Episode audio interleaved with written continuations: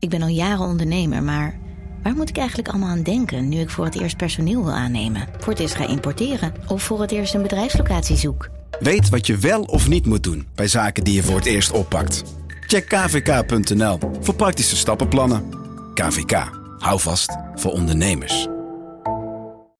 Hey podcastluisteraar. Ook op zoek naar een relevante invulling van je schaarse luisteruren? Tune dan in op de podcastserie ESG, even samengevat van BNP Paribas. Wij, Marloes en Aldert, spreken daar duurzame voorlopers en wereldverbeteraars. Waarover dan? Nou, bijvoorbeeld of we ooit duurzaam kunnen gaan vliegen. En waarom koeien in de stad nou een goed idee is? Dat en meer elke twee weken in een nieuwe aflevering. Dus abonneer je. ESG, even samengevat.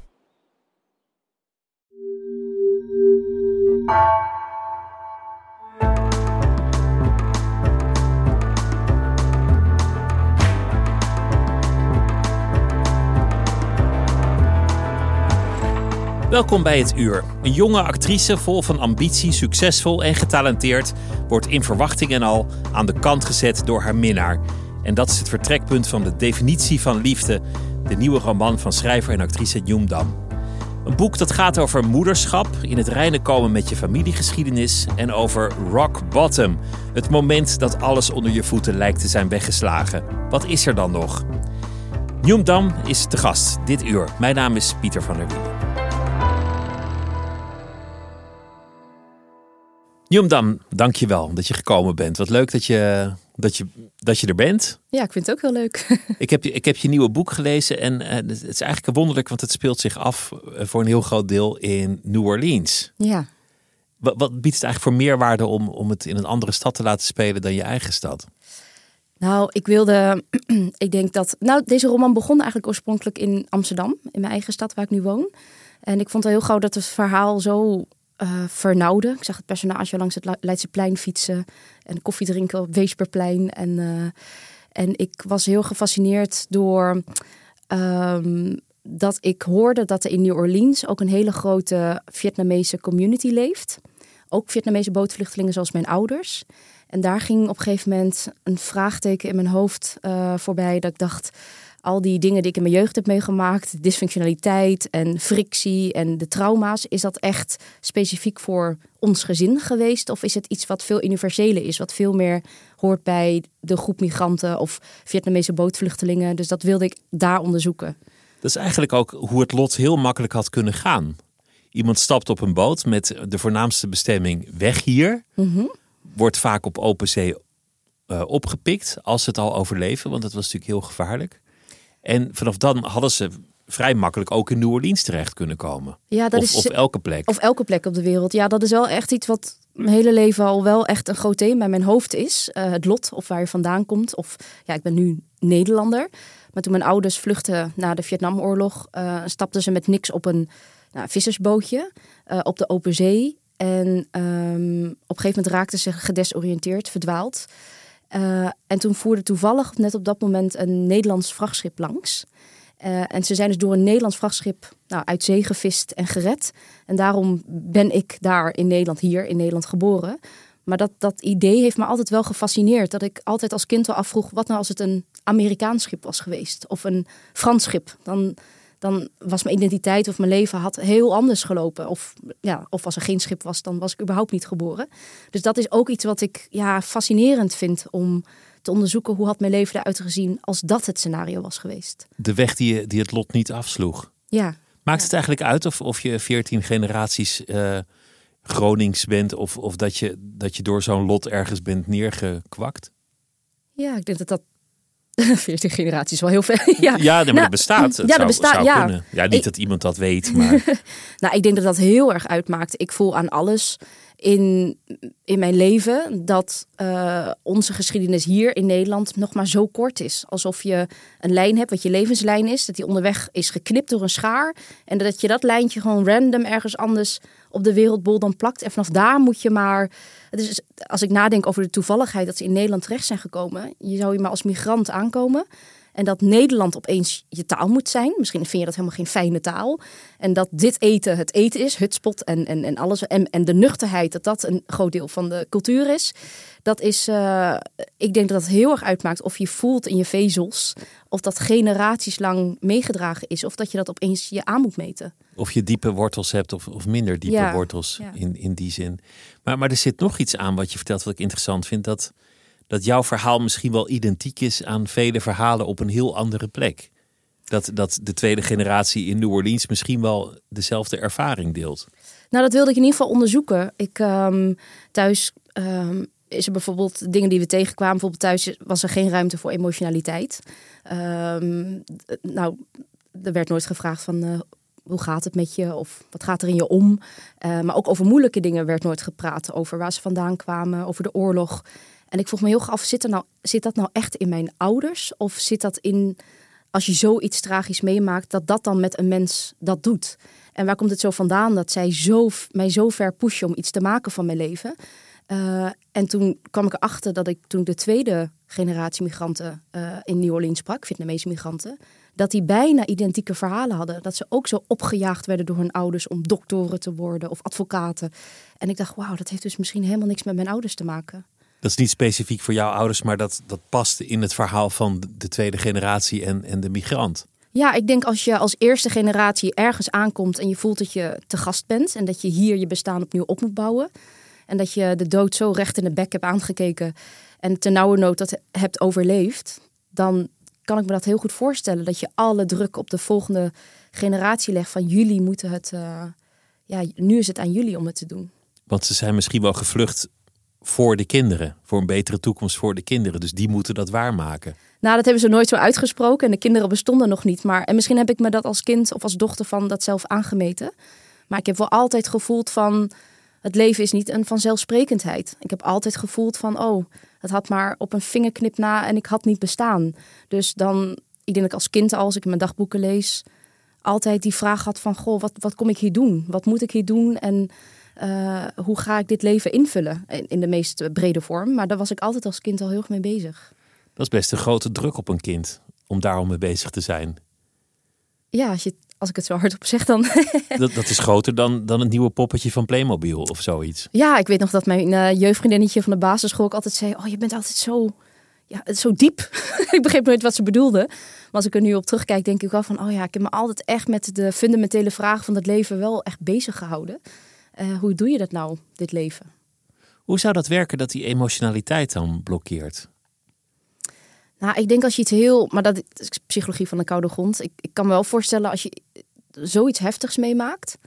Dat je als mens kan enorme levenskracht kan vinden of enorm kan verlammen. Um, en ik denk, ja, ik kan me dat zo voorstellen dat. Nou, ik heb ook in mijn leven dingen op een gegeven moment meegemaakt waar dan zoveel pijn op zit. Dat je daar niet zomaar heel graag naartoe gaat. Uh, dat je een manier voor vindt van oké, dat is geweest. Dit is nu ons leven. En laten we vanaf hier verder kijken. In plaats van wat heb je eraan om altijd terug te kijken. Niet omkijken, uh, emoties, daar moet je overheen zien te komen. Niet in dat trauma zakken. Ja, ja. Doorgaan. En dat, dat dan eigenlijk ook overdragen op je kinderen van emoties zijn niet altijd goed. Sterk zijn, dat is goed. Ja, en daarom vind ik ook, hè, om, om nu bijvoorbeeld uh, in een interview erover te praten, dat ik me heel realiseer van, oh, hoe doe je dat als je vanaf kleins af aan ik zie bij de kinderen van mijn vriendinnen, wordt nu al aan tafel gevraagd van, uh, hoe was het op school? Hoe voel je je daarbij? Dan oefen je toch met een kind het vocabulaire, hoe je jezelf uitdrukt in je emotionaliteit, wat er in je speelt. Wat dan leer je toch dat nou, naar binnen te gaan, wat voel ik, en daar dan woorden aan te geven. En ik merk dat ik dat uh, echt pas veel later in mijn leven dat heb, heb kunnen oefenen om dat te doen. Wat gebeurde er in jouw jeugd als, als je iets naars meemaakte? Kon je daar met je ouders dan over praten? Um, nou, ik voelde wel thuis dat er zoveel uh, trauma en verdriet was. En dat nam dan zo'n ruimte in. En ik denk dat het heel kind-eigen is om je echt op je tenen om je ouders heen te bewegen. Als je voelt dat je ouders heel verdrietig zijn of iets uh, er ergens mee zitten, dat je dan geen ruimte op op gaat eisen. Dus ik leerde heel erg stil te zijn en met mijn verdriet of met mijn eenzaamheid of waar ik dan tegenaan liep, om het vooral zelf bij mezelf te houden. En daar je, zeker. Je maakt jezelf nu ook fysiek klein terwijl je het oh, vertelt. Ja, ja, ja, dat is ook wat ik van. Ja, dat herinner ik me ook dat ik dat dan deed. Dat je dan, als je je moeder zo verdrietig ziet En uh, dan werd ik bijvoorbeeld door een Kevin heel erg gepest op school. En dat was dan mijn wereld. En dan kwam ik thuis en dacht ik, ja, maar dat doet er zo niet toe bij het verdriet van mijn ouders. Dus dan, ja, dan, dan hou je dat zo bij jezelf. Je ouders moest je sparen. In die zin moest jij ook volwassen zijn al, al snel. Ja, ik denk dat ik dat wel heel vroeg uh, heb geleerd om dat te doen. Ja. ja. Wat, wat, wat weet je eigenlijk van het verhaal van je ouders? Werd, werd er ooit over gesproken? Hebben ze je ooit iets verteld van, van wat het moment was dat ze op een wankelbootje stapten? Uh, nee, ik heb denk ik in de loop van mijn leven echt door kleine puzzelstukjes, kleine signalen, dat dan zo'n geheel van moeten maken. En ik weet nog dat we op een gegeven moment met mijn moeder naar uh, Parijs gingen. En dan deden we zo'n toeristen uh, met zo'n bootje over het Louvre. Uh, en dan, nee, Seine, Louvre. Over, over de Seine, Seine. langs de ja, Louvre. Louvre. Ja, ja. Ik, ik verspreek me. ja. En ik weet nog heel goed dat mijn moeder toen um, uit het niks zo in paniek raakte. Dat ze echt gewoon bijna begon te hyperventileren en ze aan een reling vasthield. En dat ze zei, oh, dit, dit lijkt zo op, op de overtocht wat, wat we hebben moeten doen. En door dat soort kleine signalen dacht ik, oh, dat moet dan wel heel erg zijn geweest. Als... Daar zit dat trauma. Ja, daar zit dat trauma. En je zei, mensen kunnen twee dingen doen daarna. Verlammen of juist volle kracht vooruit gaan, ambitieus worden. Proberen ja. alles eruit te halen. Ja. Dat, dat laatste, dat, dat lijkt me de versie van jouw ouders. Nou, ik denk dat mijn ouders daar wel heel anders in zijn. Um, ik denk dat mijn moeder, dat is wel echt meer het verhaal van mijn moeder. Die heeft um, toch echt tot de dag van vandaag heel moeilijk haar draai kunnen vinden. Uh, en mijn vader zie ik wel heel erg dat hij juist echt helemaal die andere kant op is geschoten. Dat hij juist enorm die levenskracht uh, heeft gevonden. En een ondernemer is in hart en nieren. En uh, hier in Nederland, eind jaren zeventig, toen je de Lumpia's nog niet bij de Aldi of bij de Jumbo kon kopen. Dat hij een van de eerste Vietnamezen was die dan een lumpia-kraam opzette. En nu heeft hij uh, een hele beroemde uh, Vietnamese broodjeszaak, wat dan ook in Groningen helemaal ontploft is en beroemd is geworden. Dus hij vindt zich heel erg in het ondernemerschap en ideeën uitvoeren. En uh, ja, als ik zo naar hem kijk, nu ik ouder ben, denk ik wel van, ik lijk toch wel op hem, denk ik. Hij heeft, hij heeft, het toch maar gedaan. Ja, hij heeft het toch maar gedaan, ja. Want, want ik heb een stuk gevonden in de krant waarin hij werd aangehaald als de, de bezitter van de mooiste lumpia-kraam van Nederland. Ja. Die stond in Groningen, had hij ook een architect voor ingehuurd. Ja. En ook met de ambitie om het verder te laten gaan dan Lumpia's uiteindelijk. Ja, dus, dus die broodjes geïntroduceerd. Nou, Groningers, dat zijn niet mensen die culinair per definitie voorop lopen of heel makkelijk experimenteren. Die, die, die houden van vaste waarden. Dat bedoel ik niet negatief, maar dat. dat nou, daar zou je misschien wel eens over. Nou, daar zou je denk ik over kunnen verbazen hoor. Ik denk dat, dat, dat ze juist heel erg uh, openstaan voor. Um, ik denk, uh, ik vind het ook altijd heel leuk om in Groningen te spelen. Bijvoorbeeld in de, in de Schouwburg daar. Omdat je toch wel merkt dat daar een grote omarming is. Ook voor het vreemde, denk ik wel. Uh, mijn vader, ja, die heeft. Die had toen een droom uh, dat hij de mooiste lumpia-kraam wilde hebben van heel Nederland. En hij had zo'n ja, zo'n krakkemikkig kraampje op het Ebbingenbrug, die gewoon elk moment weggesleept kon worden. En hij had toen een architect ingehuurd en die heeft uiteindelijk een ontwerp gemaakt. En we hadden daarvoor zo'n knalgele loempjekraam die zo vloekte tegen de rest van de stad. Uh, met de schepen daarachter. En die architect heeft een kiosk ontworpen in de vorm van een schip. En uh, toen ik dat zo zag, toen viel alles weg. Toen voelde ik het echt van, oh, wij horen er nu echt bij. Zeelumpia-kraam is nu een onderdeel van de rest van de stad. Valt samen met de stad. Wij zijn nu deel van deze stad. We zijn nu deel van deze stad. En die heeft ook gewoon inderdaad allerlei prijzen en nominaties gewonnen. Dus in die zin heeft mijn, mijn vader die droom dan ook echt afgedwongen. en daarin lijk jij op hem, zei je? Nou, wel om um, ja, echt wel een soort van out of the box te denken. Uh, om te denken van, ik denk de grenzen mijn grenzen van ik denk wat mogelijk is of onmogelijk is, die zijn best wel vaag. Ik denk niet heel gauw in iets dat dat onmogelijk is. Um, en daarin herken ik wel heel erg mijn vader. Het begint dan altijd bij een idee. En dan denk ik, oké, dan gaan we even kijken hoe ver we met dat idee kunnen komen. Je, je, je zei net iets over, over jezelf als, als meisje, dat je, dat je je ouders niet wilde lastigvallen. Maar, maar daar kwam terloops ook wel langs dat, dat, je dat je het wel eens moeilijk had op school. Uh, ben, je, ben je gepest? Ja, ja, ik ben heel gepest toen ik klein was op de basisschool. Um, ja, als ik op terugdenk, ja, heel erg. Ik werd heel erg uh, voor poep Chinees uitgescholden. En uh, ik weet nog dat ik een keer een rauwe vis naar mijn hoofd geslingerd kreeg. Op, dat is in mijn gezicht. Een rauwe vis? Ja, dat was in de tijd voordat uh, sashimi heel populair werd. Gadverdamme. ja. Maar wat, wat, wat, gemeen. Was dat, was dat uh, vanuit een soort Aziatisch vooroordeel? Van, uh, van, van jullie houden van rauwe vis, nou hier heb je hem? Ja, ik denk, ik denk het wel. Het had wel heel, heel veel te maken met mijn afkomst. De pesterijen, had ik het idee. Um, met mijn uiterlijk. En het hielp dan ook niet dat je dan ook nog een dikke bril hebt en een beugel, had ik toen. En um, ja, het werd wel elke keer weer teruggevoerd op waar wij vandaan kwamen. Dat, dat was eigenlijk de, de reden om jou te treiteren in essentie.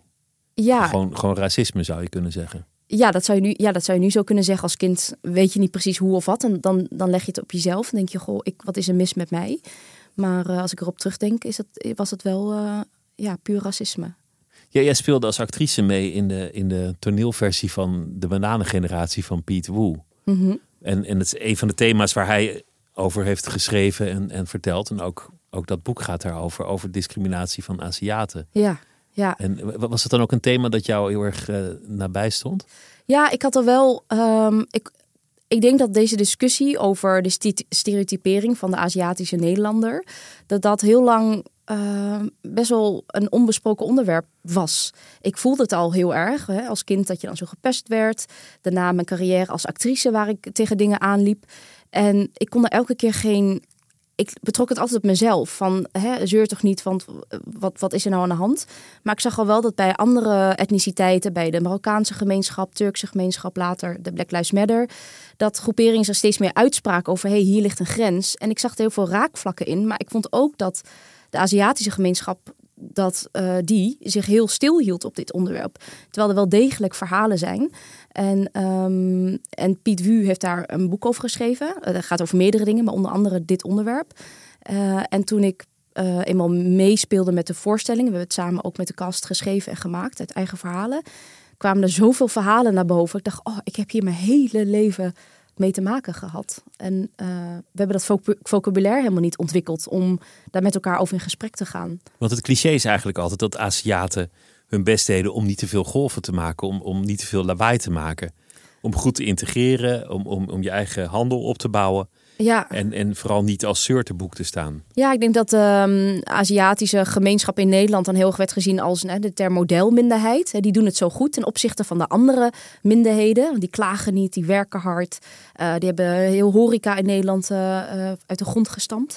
En ik denk als je juist zo'n stempel krijgt van modelminderheid, is het des te moeilijker om je uit te spreken van hé, hey, het kan wel zijn dat we misschien de beste van de klas zijn. Maar dat betekent niet dat daarbinnen wel heel veel dingen gebeuren uh, wat gewoon niet oké is. En dat je dat niet voelt. Want het, het, grijpt me ook wel een beetje aan wat je vertelt. Dat je dan getreiterd wordt, een rotte vis naar je hoofd krijgt. Dat het altijd over je afkomst gaat. En dat je daar thuis eigenlijk niet over kunt praten omdat je niet te veel ruimte in wil nemen. Omdat je je ouders die een trauma hebben wilt sparen.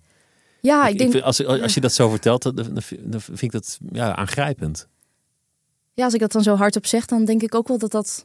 Ja, het geeft me ook, dat zie ik fysiek aan mij, het geeft me een soort van ook beklemmend gevoel. En ik denk dat dat ook daarom zo.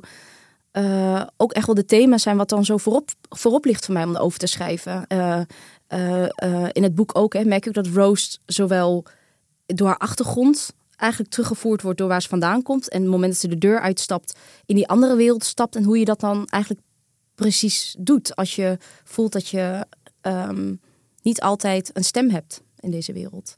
Hoe, hoe heb jij dat gedaan als, als kind?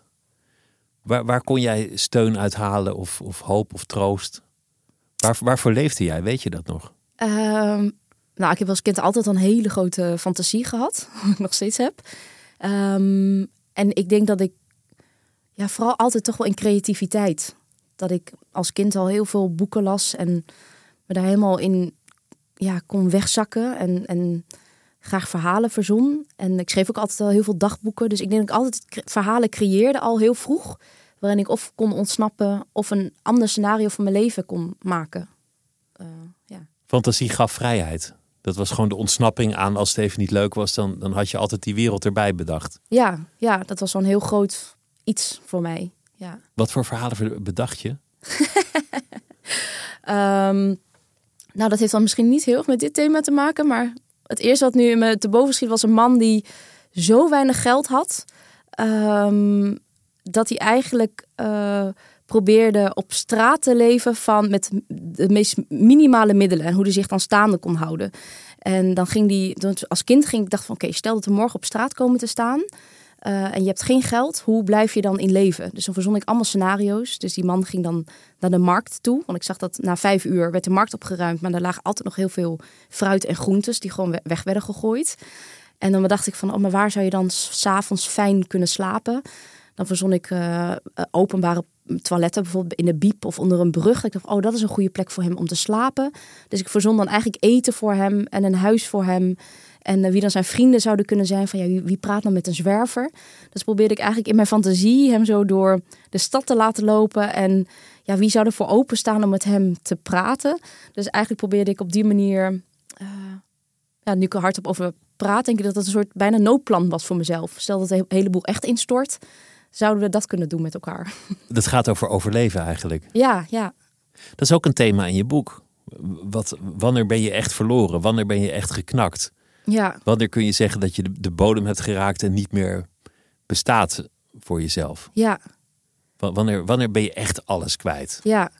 Ja, ik denk dat uh, op papier, het voorbeeld wat ik net noem, dat, dat je uh, snel kan denken aan het moment dat je werk wegvalt of een scheiding ligt, al je geld kwijtraakt, dat soort verhalen hoor je.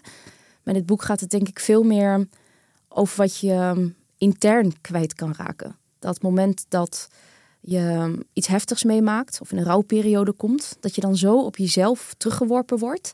En als je dan naar binnen gaat en je moet jezelf vasthouden op eenzame momenten en dat je voelt dat daar niks is. Dat je nooit hebt geleerd van huis uit dat er een fundament is om jezelf vast te houden of um, uh, om op terug te vallen.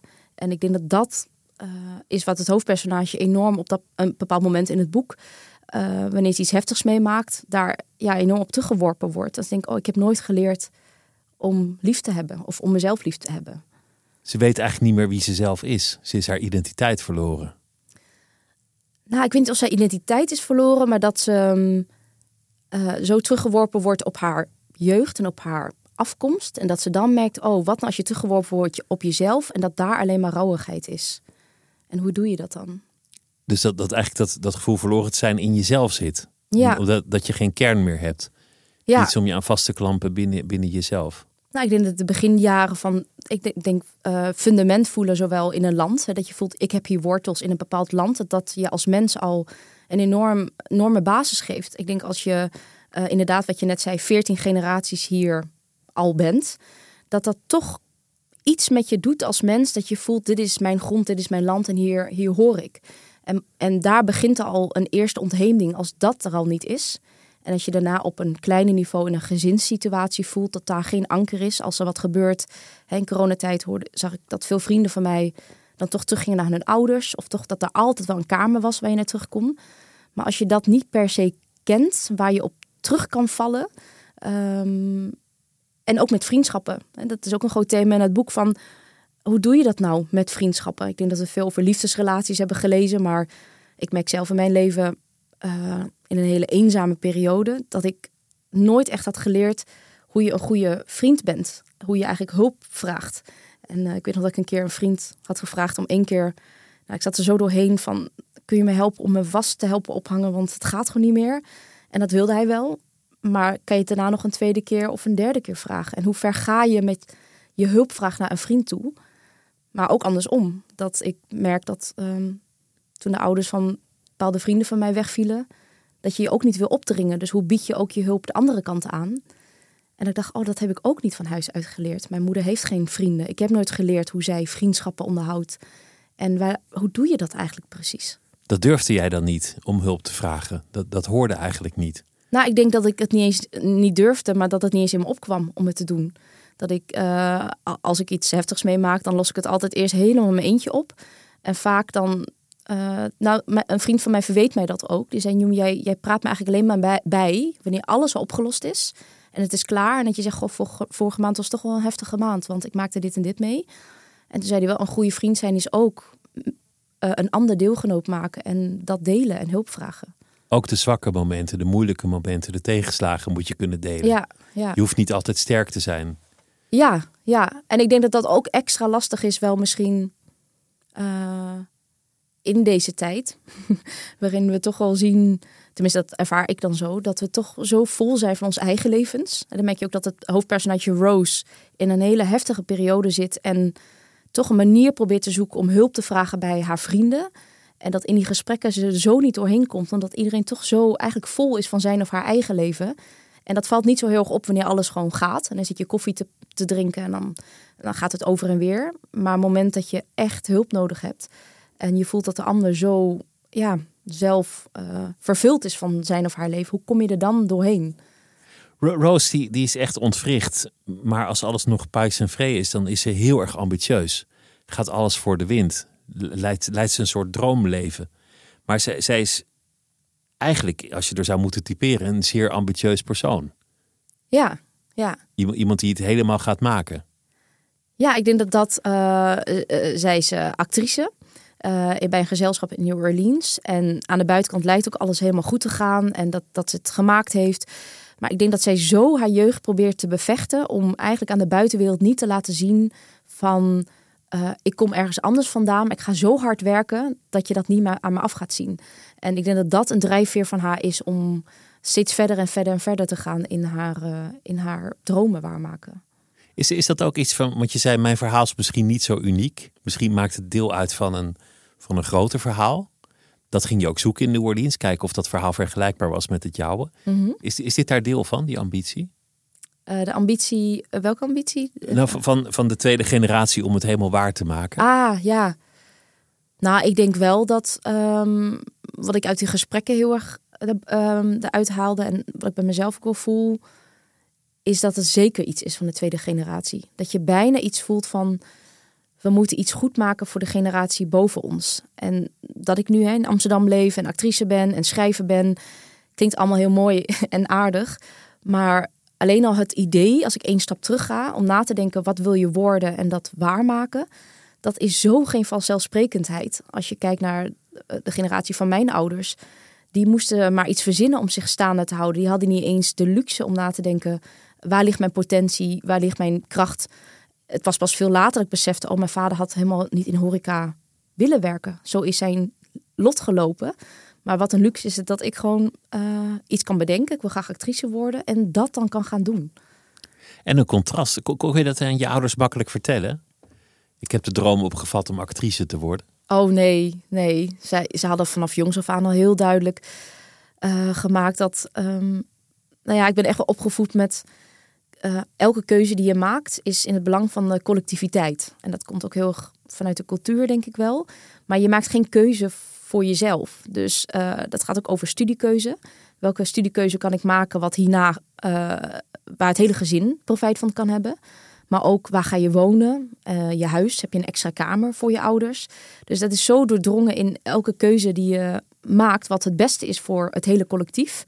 Dat de keuze om nou, lekker een beetje rond te hupsen op het toneel, dat dat zeker niet iets is wat, uh, ja, waar het hele collectief uh, profijt van zou hebben. Dus dat was dan ook een hele egoïstische keuze van mij geweest. Ik vind het wel grappig dat je zegt lekker rondhupsen op het toneel. Het, het is natuurlijk gewoon een heel zwaar, heel moeilijk vak. Ja. Wat heel serieus te nemen is. Ja, daar, ik- daar hoef je eigenlijk niet relativerend over te doen. Nee, ik denk dat ik het zo even zo chargeer om het perspectief van mijn ouders daarin. Want zo zagen zij dat, als een soort hobby. Ja, toen mijn vader erachter kwam dat ik... eh, ik had stiekem auditie gedaan voor de toneelschool. En toen ik eenmaal aangenomen werd, dacht ik... Oh shit, dan moet ik het ze ook echt vertellen. En dat viel... Ja, ik zag die diepe teleurstelling in hun ogen. Dat alle dromen die zij hadden voor mij... en niet alleen voor mij, maar via mij ook hun dromen... gewoon in één klap zo in elkaar donderden. En dat zij het wel echt zagen als... Ja, mijn vader heeft ook ooit iets gezegd over als actrice... ja, op straat te gaan entertainen.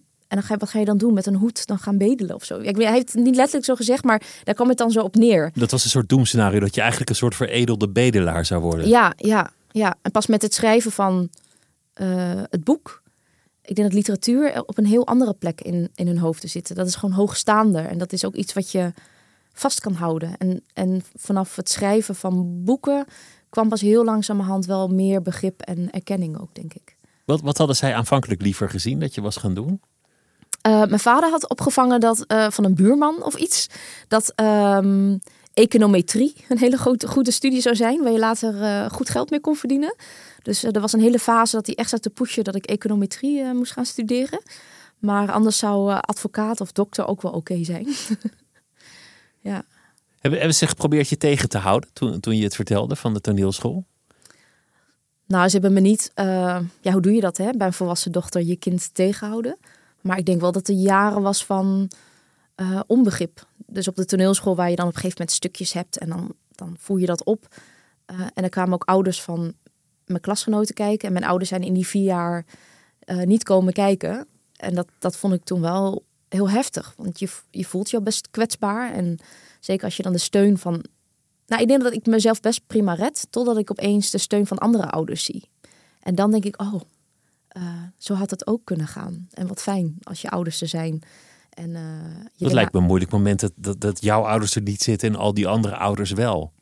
En dan die andere ouders helemaal trots en helemaal blij.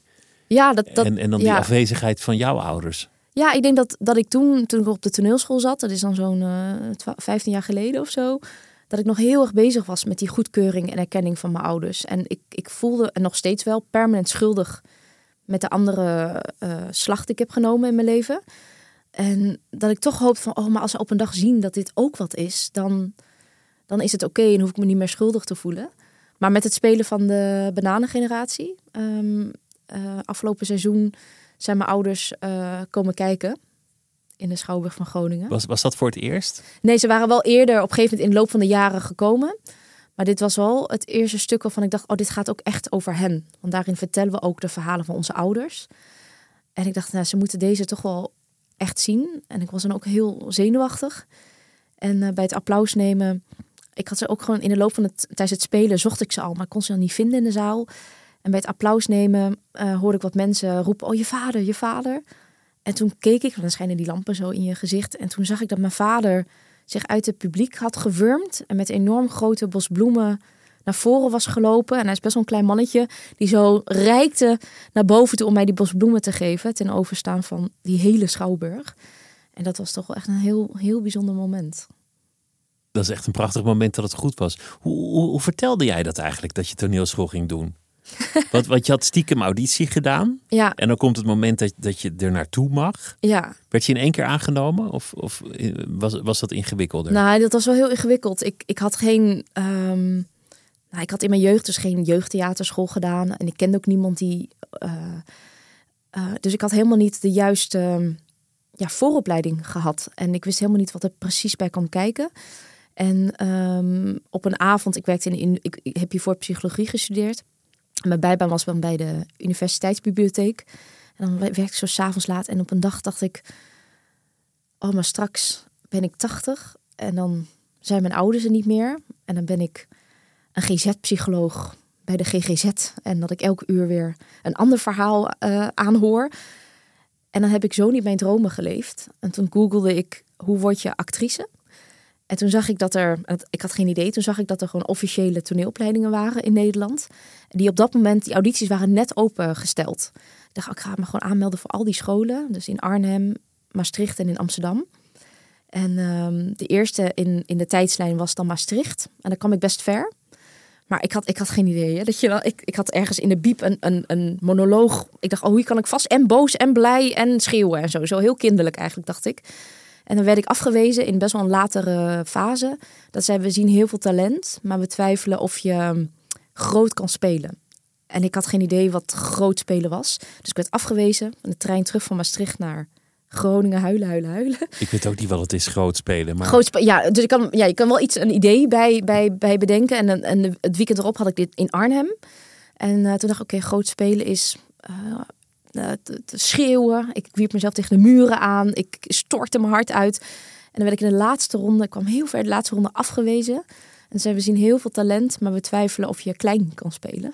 Hilarisch dit. Ja, dit is echt. Ik vond het. Ja, ik vond het toen echt niet hilarisch. Ik dacht echt. En nu, nu ik, ik wist het.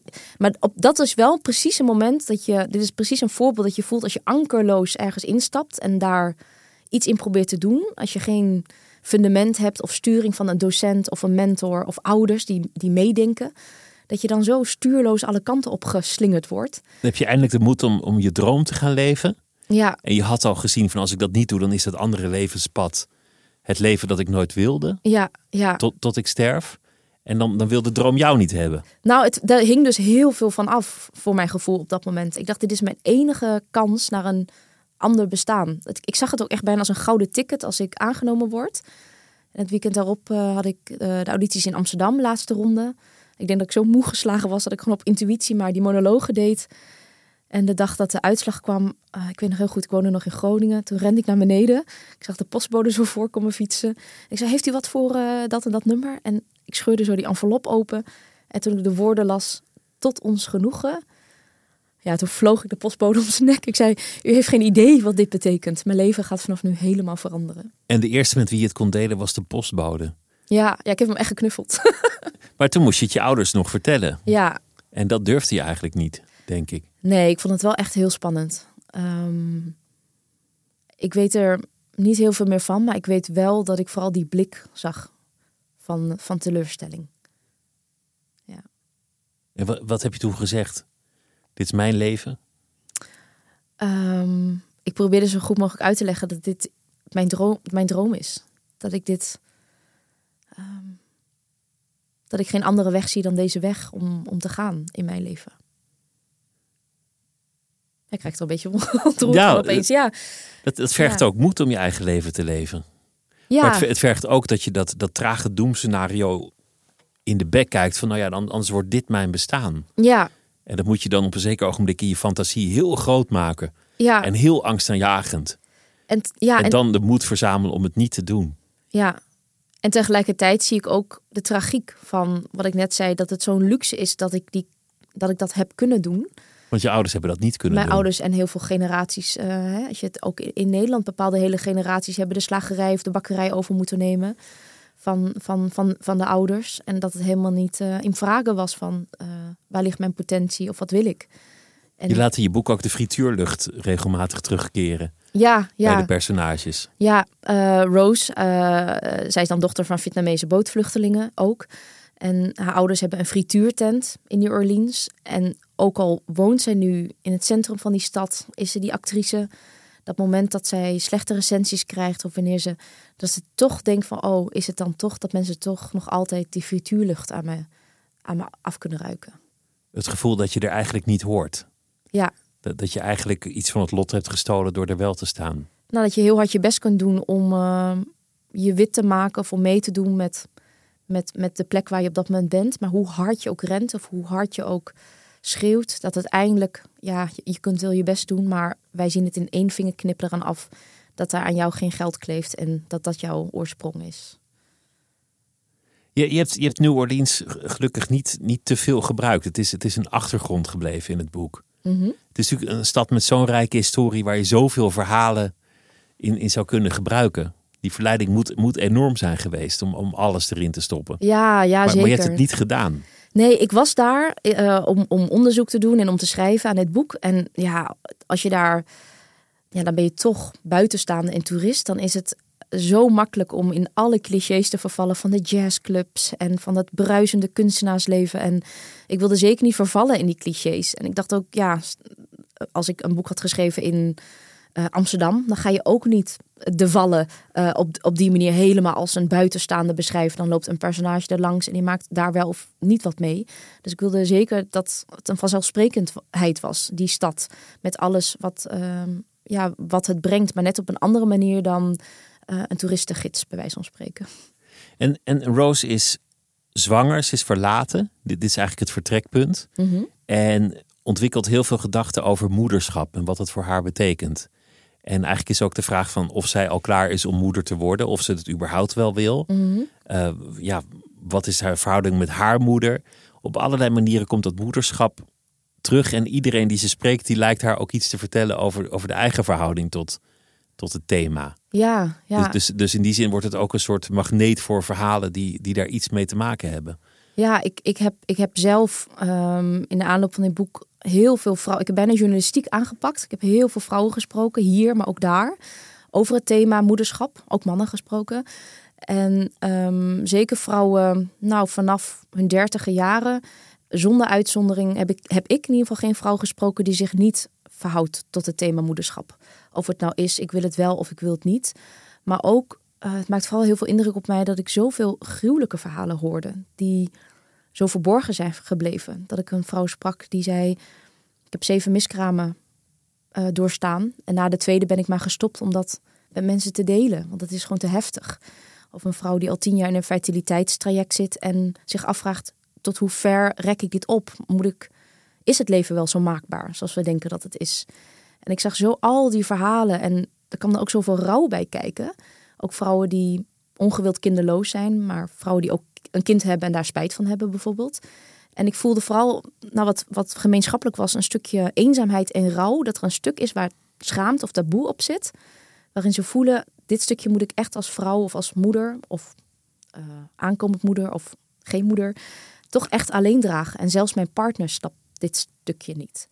Uh, en daar wilde ik echt stem aan geven in dit boek. Dat het ook een groot en universeler verhaal is dan uh, het hoofdlijntje van de personage die zwanger raakt en met een dilemma zit. Moet ik het kind houden, wel of niet? Er blijkt eigenlijk een soort, soort gebrek aan ritueel te bestaan. Dus, dus als iemand doodgaat, dan heb je rouw. Dat is een maatschappelijk aanvaard concept. Daar hebben we allemaal rituelen voor. Daar kan je ook wel over praten. Ja. Daarmee gaat het niet over, maar dat bestaat in ieder geval.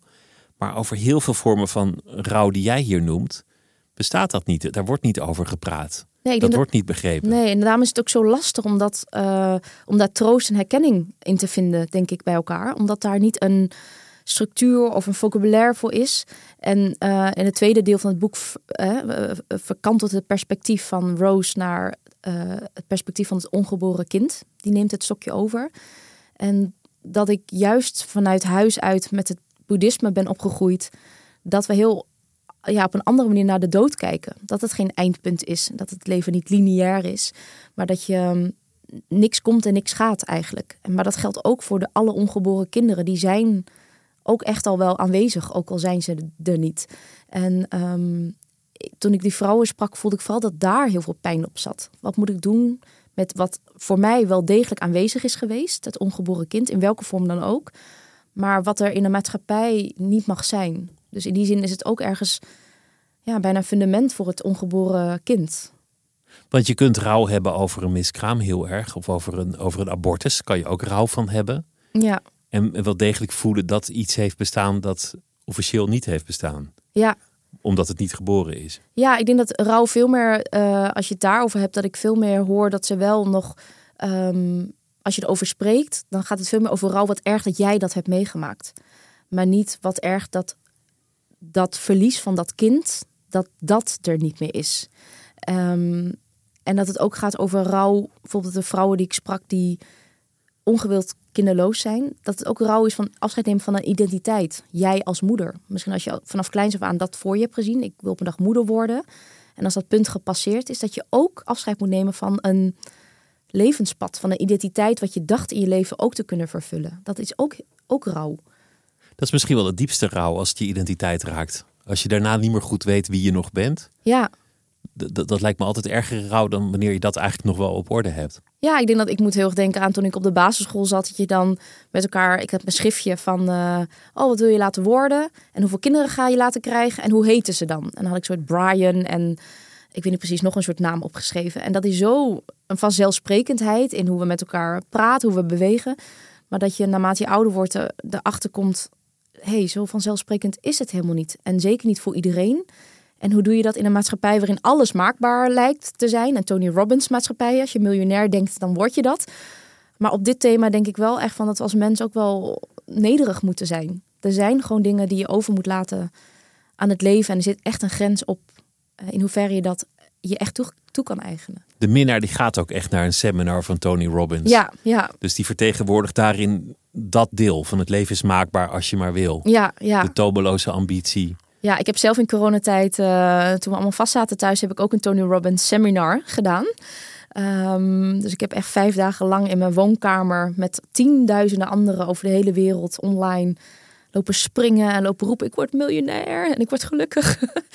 en um, ik vond het vooral uh, ik weet nog dat ik er heel verdrietig van werd. Dat ik die tienduizenden mensen waar je dan die kopjes van zagen op je scherm. Ik dacht, die zijn allemaal op zoek naar iets. En die denken dat hier in deze vijf dagen te kunnen vinden. En die komen daar verlicht vandaan, zelfs als het online is. Ja, ja. D- dat zijn twee dingen die zich moeilijk verhouden. Aan de ene kant ambitie en een druk om er iets van te maken. En tegelijk het aanvaarden dat het lot niet maakbaar is. Ja, ik denk dat als, als ik denk aan mijn eh, werkcarrière, denk ik wel dat ik vanaf kinds af aan het zo heb gemanifesteerd. Op een dag word ik actrice, op een dag word ik schrijver. En dat, dat, dat het ergens gelukt is. Of er, dat, dat, dat ik dat nu ben. Raar dat ik nog steeds niet goed uit kan spreken. Maar dat ik dat ben, denk ik, oh ja, ik heb die maakbaarheid echt totaal tot het max opgerekt.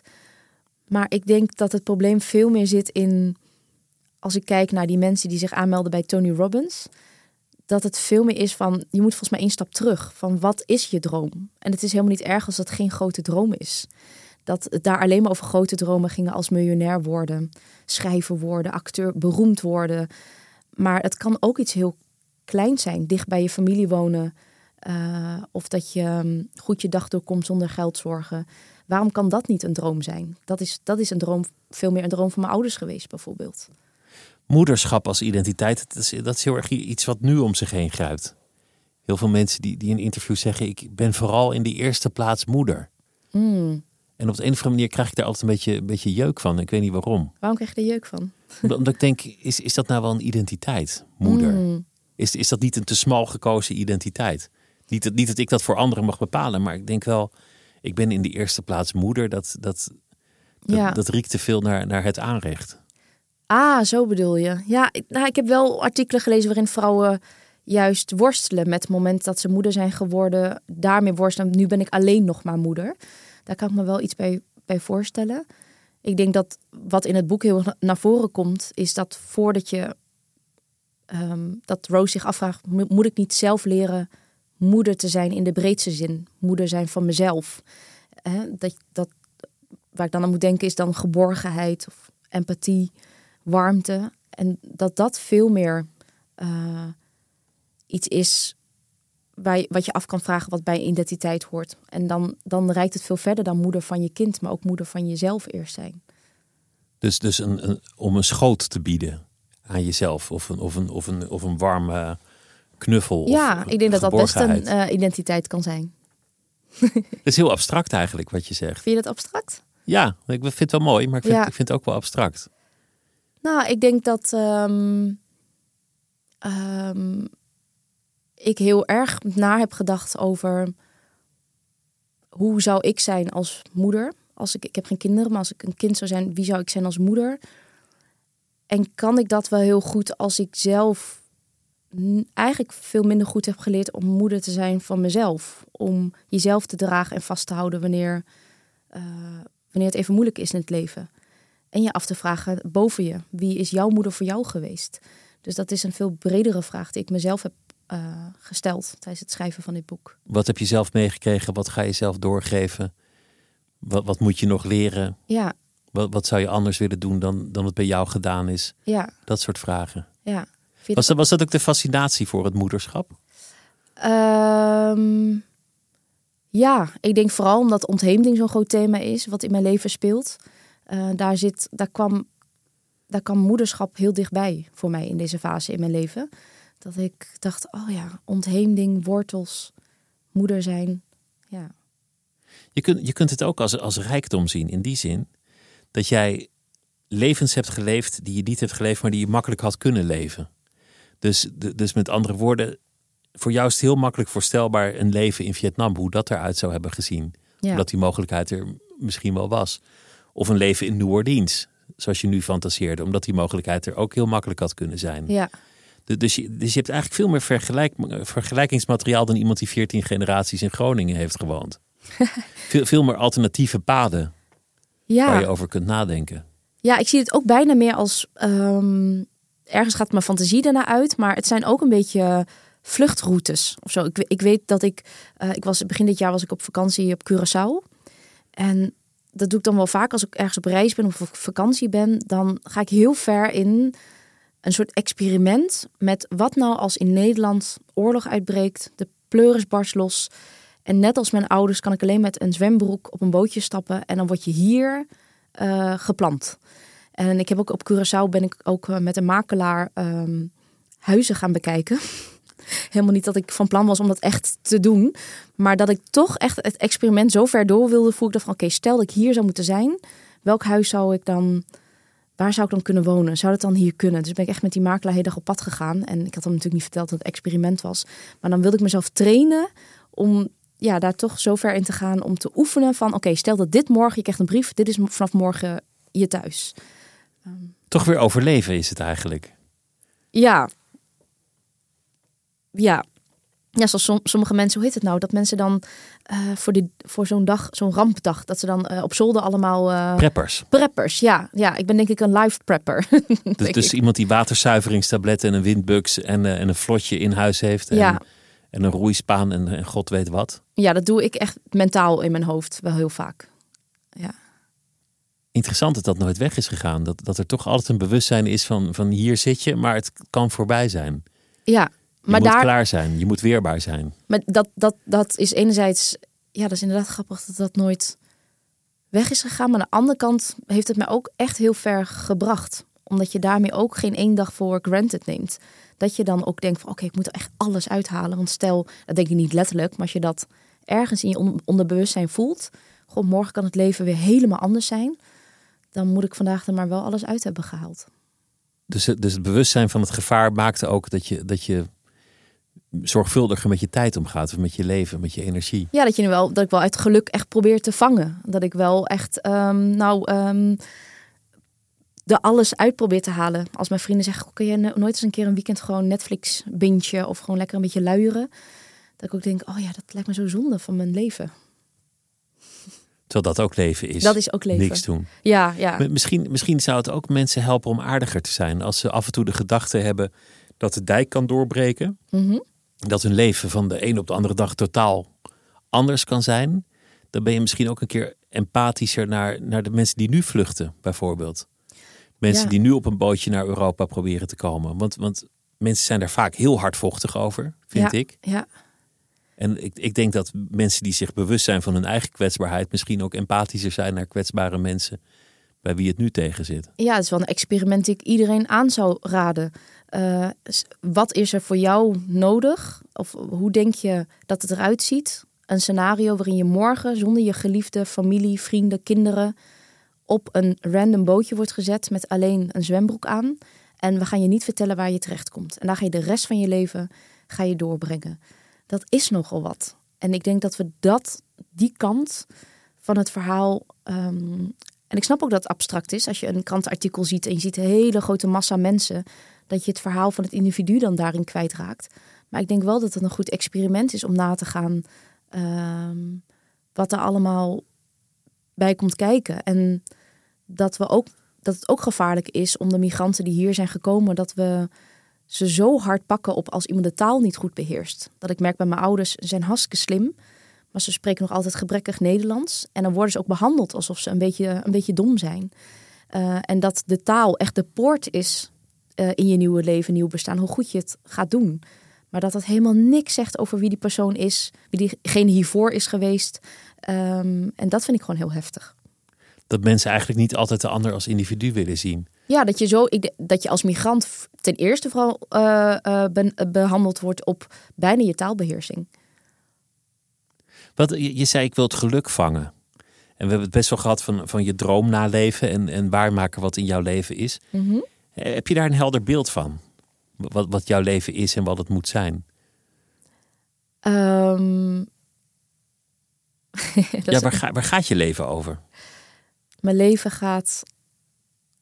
Ik denk dat ik wel heel vaak denk: oh, als ik als het mijn laatste dag is en dat ik dan terugkijk, dat ik echt denk: oh, ik lig hier helemaal bijna op een positieve zin uitgeteld bij, want ik heb echt elke druppel uit die handdoek gewrongen. Ik heb daar echt alles uitgehaald wat erin zat.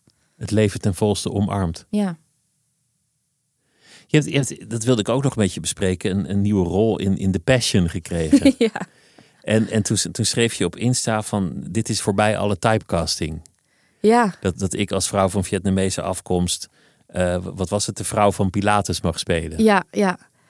Ja. Ik vond, ik vond het wel een grappige opmerking. Ja, waarom vond je dat een grappige opmerking? Omdat ik geen idee heb hoe de vrouw van Pilatus eruit zou hebben gezien. Ja. Je, Ja. kan, je kan mij alles wijsmaken. Kan, ik, heb, ik, heb, ik heb geen enkel beeld van ja. of, of, of die vrouw blond was of niet blond of, of wat dan ook. Ja. dat- ja, ik heb daar nooit over nagedacht. Ja, ik denk dat ik als actrice zijnde aan de andere kant zo vaak te horen heb gekregen van goh, dat soort rollen of eh, deze, eh, eh, ehm, dat zou nooit voor jou weggelegd zijn door hoe je eruit ziet. Toch een soort typecasting steeds. Ja, ja, dat is best wel. ehm, ja, ik ben er best wel tegen aangelopen in mijn acteercarrière. En dat ik elke rol waarin het niet gedefinieerd is, dat ik een Claudia kan spelen, maar ook bijvoorbeeld een Babs in dertigers, waarin het niet gaat over, eh, over dat je ge, eh, getypecast wordt. Dat vind ik, dat vind ik, wil ik dat zo graag omarmen, omdat dat ehm, ja, helemaal niet vanzelfsprekend is geweest in mijn carrière. Dus dat voelt ook een beetje als een opluchting. Van, van hé, het kan wel. Ja, het kan wel. En precies wat jij zegt. Van, nou, voor mij is het helemaal niet. Ik heb daar helemaal niet over nagedacht. Ik denk, goh, is Claudia dan een eh, Vietnamees?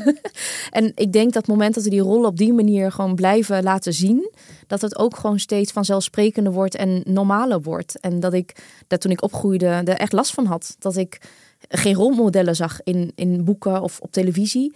En ik denk als je opgroeit als eh, een Nederlander die hier 14 generaties al eh, eh, rondloopt. Als je een televisie aanzet, dan is het zo vanzelfsprekendheid dat je veel verhalen of mensen ziet die op jou lijken. Maar dat als je net uit een andere hoek komt, dat het wel even zoeken is. En dat het voor een kind best belangrijk is om te denken: oh, maar ik lijk ze op haar. En misschien kan ik op een dag ook haar worden. Of daar wordt mijn verhaal verteld. En zo gaat het bij ons thuis ook. Ik, ik heb nou nooit dat ik in een zaal zit en denk van... goh, de Deense koning in de 16e eeuw was die wel zwart. Ja. Dat, dat denk je niet. Als er goed gespeeld wordt, dan accepteer je dat. Nou, en toch andersom, dat, eh, eh, dat ik dan eh, heel lang ooit drie zusters wilde spelen. En dat ik wel te horen kreeg, maar dat ga je in carrière nooit doen. Want wat, wat moet het publiek dan wel niet denken? Dat een van de drie geadopteerd is. Dus, dus die droom moet je laten varen. Dus opmerkingen ehm, waarin... Nou, ik denk dat aan de andere kant vanuit het casten wel, wel zo eh, over na wordt gedacht. Toch nog wel. Wat, wat is het eigenlijk voor persoon? Want, want zoveel vrouwen zitten er vaak niet in, in het paasverhaal. Nee, Die nee. zijn er vaak een beetje uitgegumd. Dit is ook een nieuwe, een nieuwe rol. Ehm, en Claudia komt ook maar heel, heel, heel even langs eh, voor in de Bijbel, waardoor het ook heel mysterieus is. Maar zij is de vrouw van Pilatus. En zij krijgt een visioen waarin ze voelt als Pilatus Jezus veroordeelt. Dat er hele grote problemen eh, zullen komen. Dus zij probeert achter de schermen eh, hem er echt voor te waarschuwen. En ik heb haar eh, geprobeerd neer te zetten als een krachtige vrouw van deze tijd. Die toch even zegt van, hé, hey, luister even. ehm, dit moet je niet doen. De rol van geweten. Eigenlijk. Ja, zo zou je In het... bepaalde zo- opzichten. Ja, zo zou, ja, ik moet ook heel erg denken aan Cassandra. Dat is een Griekse godin die eh, dingen voorzag, visioenen voorzag, oorlogen voorzag. En haar lot was dat niemand haar geloofde. En daar moest ik heel erg aan denken toen ze me vroeg eh, voor deze rol. Heb ik altijd, Cassandra heb ik altijd een hele mooie rol gevonden in de Griekse mythologie. Het was groot nieuws dat jij die rol kreeg in, in The Passion. Want het is natuurlijk ook nogal wat. En het valt dan samen met het verschijnen van dat boek. Ja, Maar, maar aan dat boek heb je, heb je een paar jaar gewerkt. Ja, dat vond ik ook zo eh, raar. Dat ik, ik heb vier jaar aan dat boek gewerkt. Dat is in mijn hoofd nu zoiets wat, nou, eh, komt dan eh, 28 maart uit. Wat is het over een paar dagen? Dus daar zit al mijn, nou, mijn spanning, mijn zenuwen. Het is heel kwetsbaar ook nu. En eh, toen kwam een persbericht uit van dat ik met de Passion mee zou spelen. En dat, woem, dat overstroomde zo even internet. En dacht ik, oh wat grappig dat literatuur nog altijd zo hard moet vechten om bij het publiek, bij de mens te komen. En niet om het ene tegen het andere af te zetten, want dat hoeven we helemaal niet te doen. Maar dat ik wel dacht van, oh, het is toch zo'n droom als ook boeken en literatuur op die manier een soort woem, stortgolf teweeg kan brengen. Het is duurzamer. De literatuur die zal er over tien jaar nog zijn. Ja, En dat, dat geldt niet voor alle, alle stukken waarin je, waarin je zult nee, spelen. nee, dat is zo. Wat ook het mooie is, het vervliegt. Ja, je ja. moest erbij zijn en als je er niet bij was, Ja, dan heb je het gemist. ja, Dat is ook weer mooi. ja. Dankjewel dat je langs wilde komen. Het was, het was een groot genoeg om met je te praten. Ja, ja, het was Dank. een heel fijn gesprek. Ja. Dankjewel. En zo zijn we aan het einde gekomen van deze aflevering van het Uur. Volgende week dan zijn we er weer. Het Uur wordt gemaakt door Mira Zeehandelaar. Productie Claire van der Woude en Celine Cornelis. Chef van de audioredactie is Anne Moraal. Tot volgende week.